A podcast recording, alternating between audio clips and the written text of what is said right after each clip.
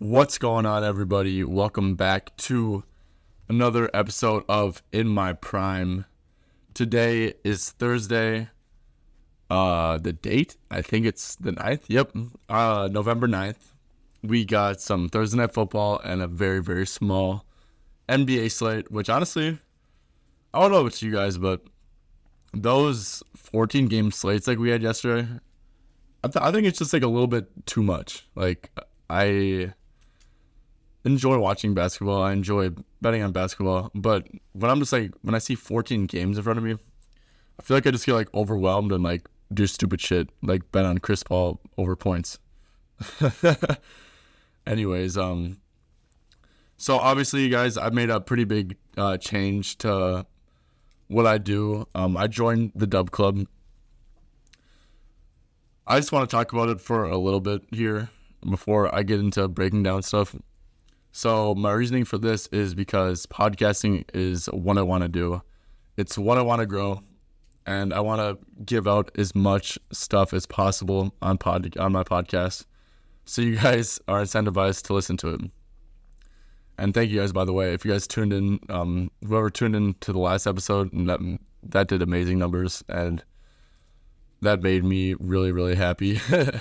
like that that was completely completely awesome. But anyways, yeah. So I want to give out most stuff through the podcast, and obviously, when you give out stuff through the podcast, like write ups take time after I place the bet. Um, recording the podcast takes time. Editing the podcast takes takes time. Getting the podcast up into podcast feeds takes time, and like it actually showing up for everyone takes time. So, and it, it's a long process. It's it's really hard to avoid line value so I just needed a platform where I could push out plays right away, and that's what Dub Club is. It gets you gets them notified straight to your phone right away. So yeah, guys, that's that's why I chose to join them. Um, also, just a lot of hard work I put into this. Been doing this for three years now, man. Uh, giving out completely free picks for three years. So, um, if you obviously the picks from the podcast will still be on Twitter, which will be pretty much all the picks, to be honest.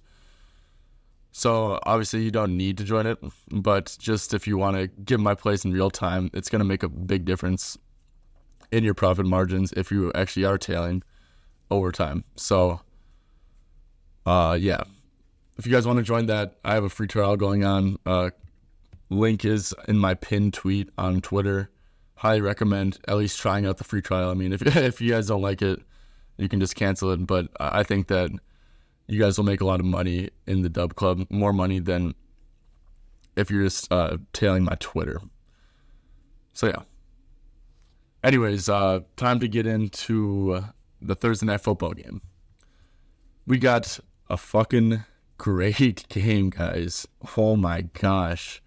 Another just treat we got Bryce Young and the Carolina Panthers going into Chicago to Chiraq to play Tyson Bagent and the Chicago Bears.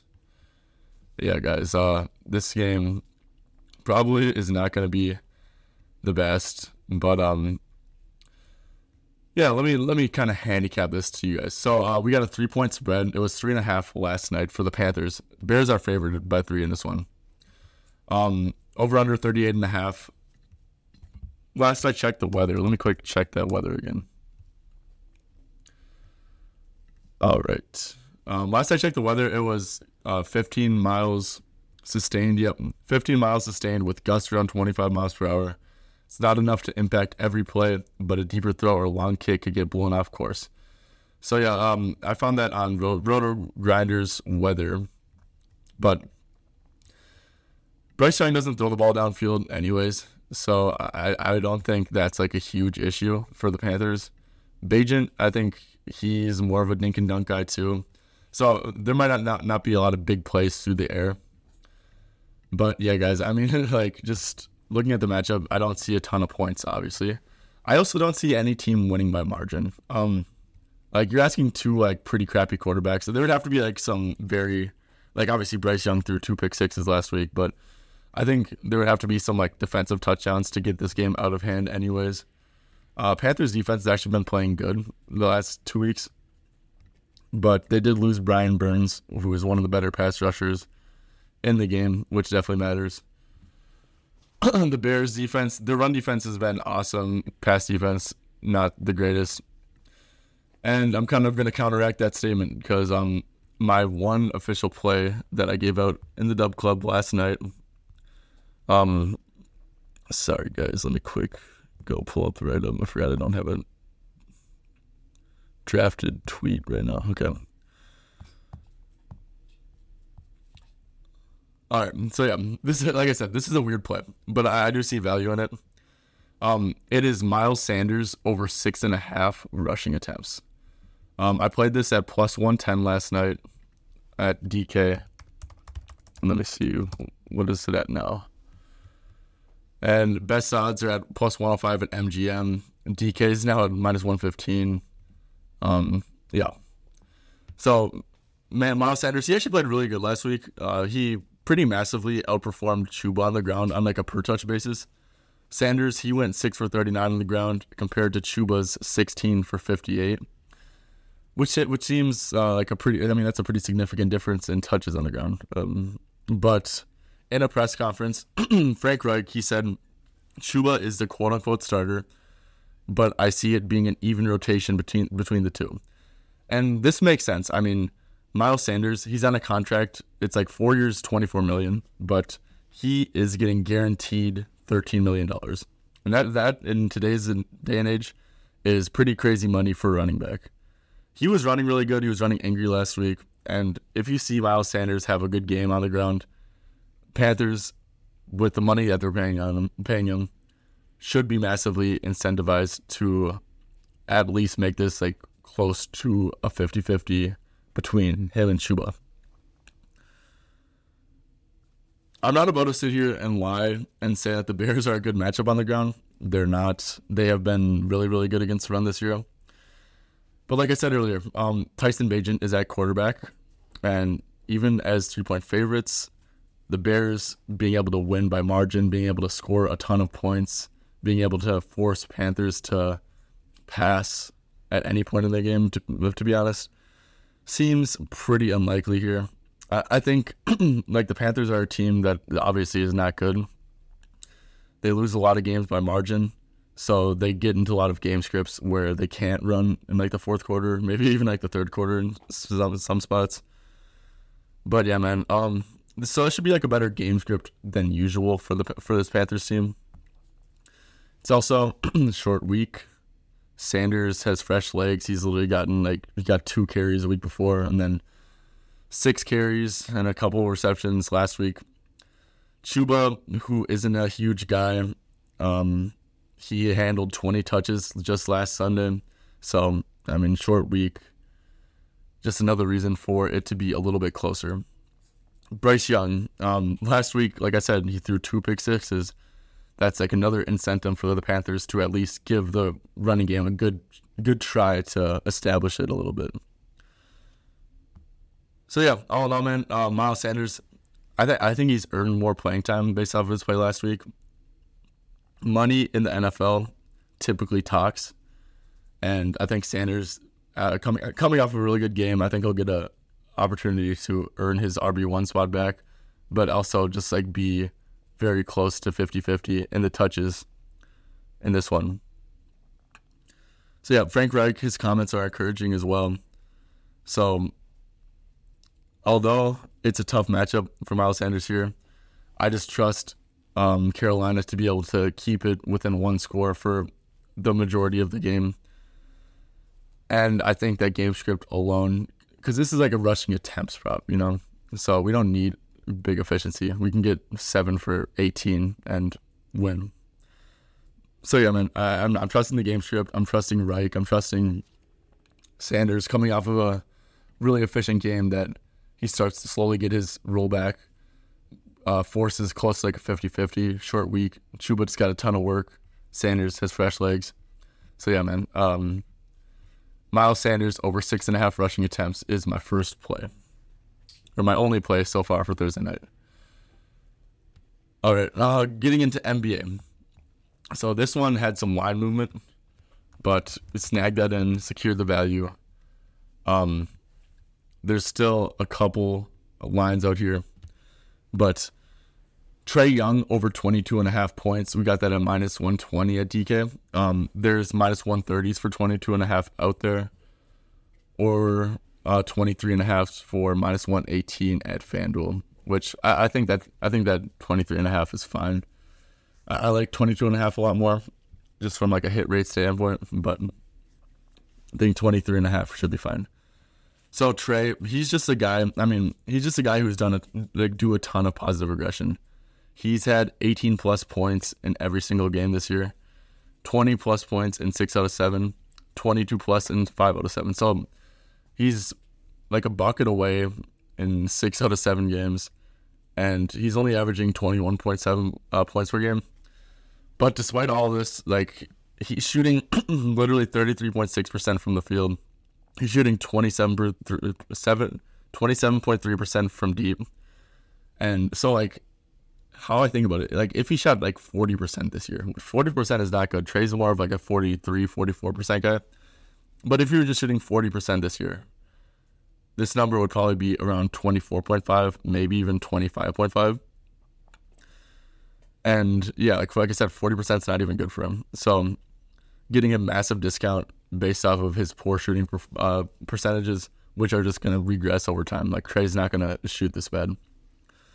Trae, he has gotten at least 34 minutes in every game this year. And since last year, with at least 32 plus minutes, he has cleared this line in 49 out of 67 games, which is 73% of the games. And he's averaged 26.5 per, uh, points per game in those games. Magic, they have been a good defense this year. Um, however, like I said, it's just like a 22.5 line for Trae Young. It's just too low. Volume has been there all year for Trae. He's due a ton of positive regression for his efficiency. Um, it's also worth noting that Trae, when you think about how he plays, he is basically gets all his action out of pick and rolls. The Magic centers right now are Goga Bitadze and Mo, Mo Wagner, Fra- uh, Franz's older brother. None of those bigs are like put fear in me for and roll pick and roll defense. Both are not rim protectors. Both are pretty slow footed. And I think that Trae could have a ton of success in the pick and roll against them. Uh, unless he's just like dishing it out every time. But uh, Trae, or like I said, Goga, uh, Mo Wagner, they'll play a ton of pick and roll defense here. And I just don't see, they're just not good defenders, not good rim protectors, slow footed. So I think he could take advantage of that matchup. And lastly, for this game, I mean, I think it should be pretty competitive. There's only two NBA games on tonight. Um, we should get pretty good efforts from both teams. Hawks are probably slightly the better team, and that's kind of ref- reflected by the spread. But with the Magic at home, uh, I don't see the Hawks blowing them out, and I think that the Hawks coming off of a loss, going into Orlando, um, think they should be able to keep it close here. Something like weird about this. This game's at 8:30 p.m. and it's in Orlando, which is on the East Coast. Let me quick. Is this? I'm sorry. I'm looking something up. Uh, this because that's really weird. I don't know if that's just because there's only two games on, or what. Make it, okay, the game's in Mexico City. Okay, that's that's interesting. So yep, game in Mexico City. Maybe maybe that's like a it's an interesting spot to play a game. Maybe Trae Young is getting up for that one. Tries to put on a show. Probably all the eyes will be on be on him. So I guess I guess that's a motivating spot for Trae too. All right, and then uh, I just want to talk about one more NBA game: Bucks and Pacers. I think Giannis is in a really good spot. I went to bed and missed out on like two points of closing line value. So um, I I don't know if I want to still play that, but Giannis is coming off uh, getting ejected, so that's always a good for motivation. And then it's just against Indiana, who plays at like a ridiculously fast pace, over under of 241 and a half. It is a back to back, but since he got ejected, he only played 22 minutes. So it should be good to go. the game is in Indiana. Um, if it was in Milwaukee, I would kind of fear for Pacers getting blown out. But since it's in Indiana, I uh, think that the game should be competitive. However, these back-to-back games kind of scare me. Um, I, I don't have anything played yet because, I mean, it's NBA. Come on, someone's probably just gonna get ruled out and screw up a handicap. So um, I will definitely have some prop a prop or two for this later, but want to make sure that the injury news doesn't get funky. Another one, if uh, Brook Lopez plays, uh, Miles Turner over one and a half three pointers made is a very very good look. It's uh, plus money, and if you look at his last eleven games versus Brook Lopez, he has had four plus three pointers attempted in ten out of the eleven. He's averaged 6.1 three pointers attempted in those 11 games. He's made at least two threes in seven out of the 11. But the volume here is just insane. Brook Lopez, as we all know, notoriously plays drop coverage. Miles Turner on the pick and pops is going to get a ton of like wide open threes. So, Miles Turner over one and a half threes, I think, will be a play for me as long as Brook Lopez doesn't sit. But Brook's an older guy, and it's a back to back, so he, I just don't. I just want to make sure that he is going to be out for that one. So that's a that's a really strong lean. Something that I will probably officially play if Brook Lopez doesn't sit on the back to back randomly. All right, guys, uh, that's about it. I, I think I'll, I'll, let me quick talk about a little bit more of the Thursday night football and a couple couple leans. But um, one play I was like really close to playing uh, for the Thursday night football game was Terrace Marshall over two and a half receptions. It's barely juiced at all. But uh, Terrace Marshall, uh, I don't think DJ Chark has been officially ruled out yet, which is kind of why I didn't want to play it either. Uh, but G- DJ Chark, Chark is doubtful with an elbow injury. He has not practiced at all this week. Um, Panthers pretty much only run like they run a ton of three wide. They basically don't rotate re- receivers at all. So Terrace Marshall will probably have like a ridiculously high route participation here, probably like 80 per, 80 plus percent. Um, and in, in the games that this year that he has actually played like a decent amount of snaps. Sorry, hold up, let me quick pull up. Yeah, so in the games where he has actually played like a decent amount of snaps, so like he's played three games with 59 or more percent of the snaps.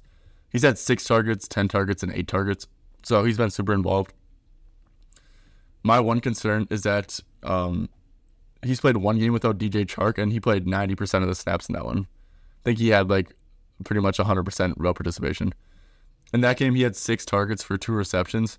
And my one concern is that we all know that DJ Chark is a down down uh, field receiver, high A dot, and Terrace Marshall, he, he might just play the DJ Tar- Chark role. And obviously, with Wind, with Bryce Young at quarterback, it might be tough to get receptions on downfield passes, even targets on downfield passes, if he just takes the DJ Chark role. So that that's kind of what kept me off it. But Terrace Marshall, um, that com- that might completely not be the case. He's he's going to be on the field a ton. Uh, he has a really low A dot for the year. He gets a lot of screen passes too. So I think that Terrace Marshall over two and a half receptions is a pretty pretty solid look. And for the Bears side, um, this is like a game script. This is just like Khalil Herbert, I believe, is not expected to play. So D'Onta Foreman, his rushing yards is at 56 and a half. And I, I think you can make a pretty solid case for backing him in this one as well.